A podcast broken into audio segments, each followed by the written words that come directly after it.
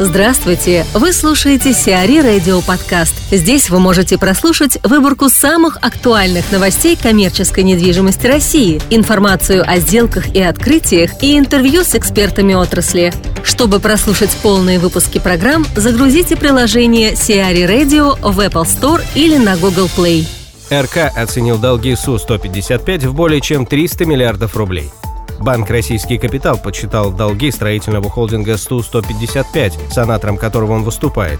По данным кредитной организации, общий долг застройщика составляет порядка 315 миллиардов рублей. При этом аудит холдинга еще не закончен. Стоимость активов оценивается в 204 миллиарда рублей.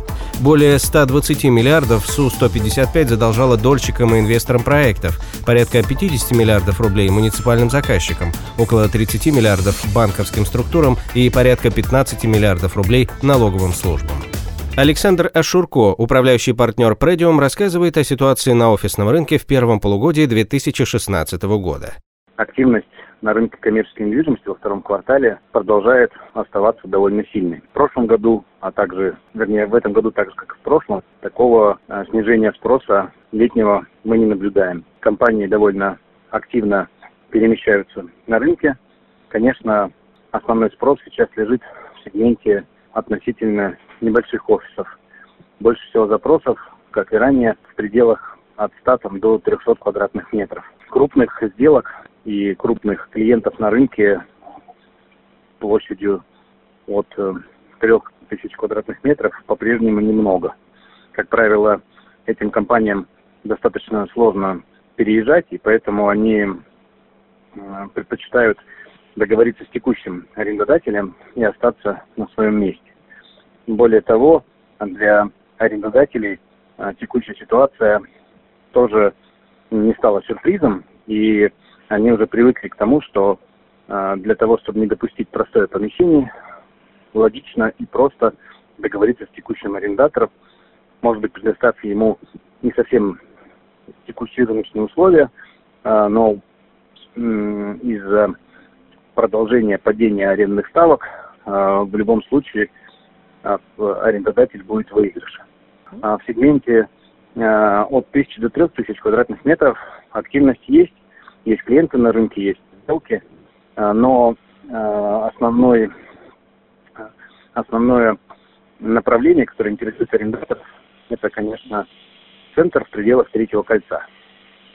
Многие арендаторы, пользуясь снижением уровня арендных ставок и увеличением вакансий в целом по рынку, а в центре в частности, а, воспользовались этой ситуацией для того, чтобы переместить свои офисы поближе к центру.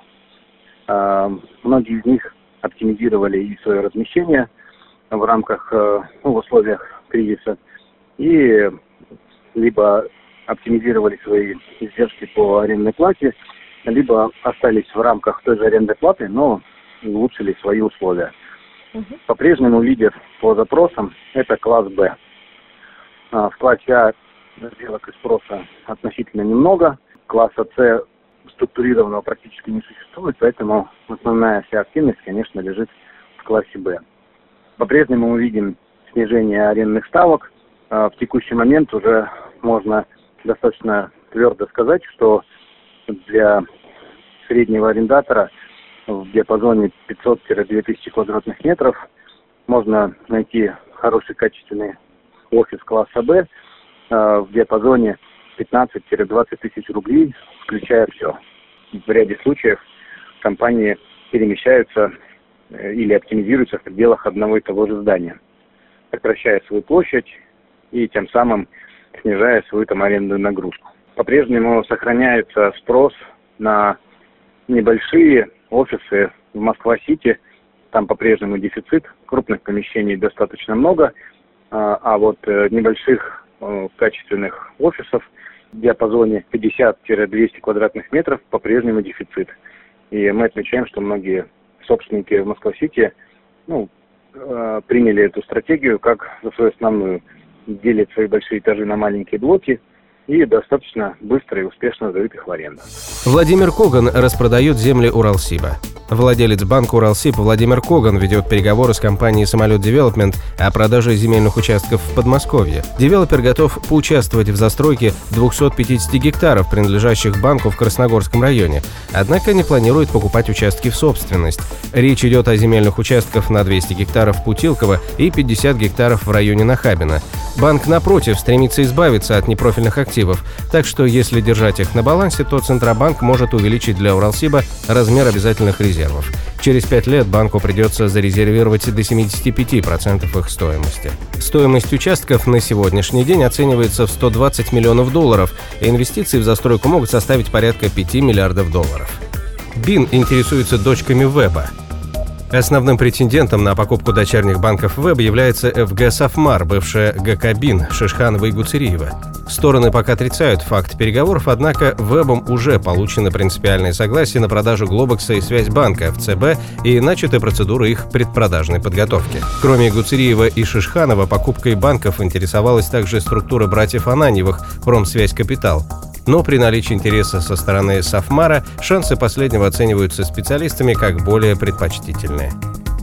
Москва объявила международный конкурс стартапов. Агентство инноваций Москвы приглашает технологические компании разных стадий развития принять участие в конкурсе Open Innovation Marketplace, который проходит в рамках 33-й Всемирной конференции технопарков и зон инновационного развития IASP. Конкурс представляет собой отбор 50 стартап-компаний со всего мира в соответствии с 10 отраслевыми запросами города Москвы. Заявки принимаются до 29 июля 2016 года включительно на сайте программы «Открытые запросы», реализуемой ГБУ Агентство инноваций Москвы. Полуфиналисты будут приглашены в Москву, где в рамках финального этапа конкурса 20 сентября 2016 года смогут презентовать свои технологические решения экспертному жюри, инвесторам и гостям конференции IASP. Сиари Радио. Эксклюзивные рубрики «За и против», «Ноу-хау», «Ремейк», «Новые форматы». Слушайте в полных выпусках программ в приложении Сиари Radio. Приложение доступно в Apple Store и на Google Play. Более подробная информация на сайте siari.ru slash radio.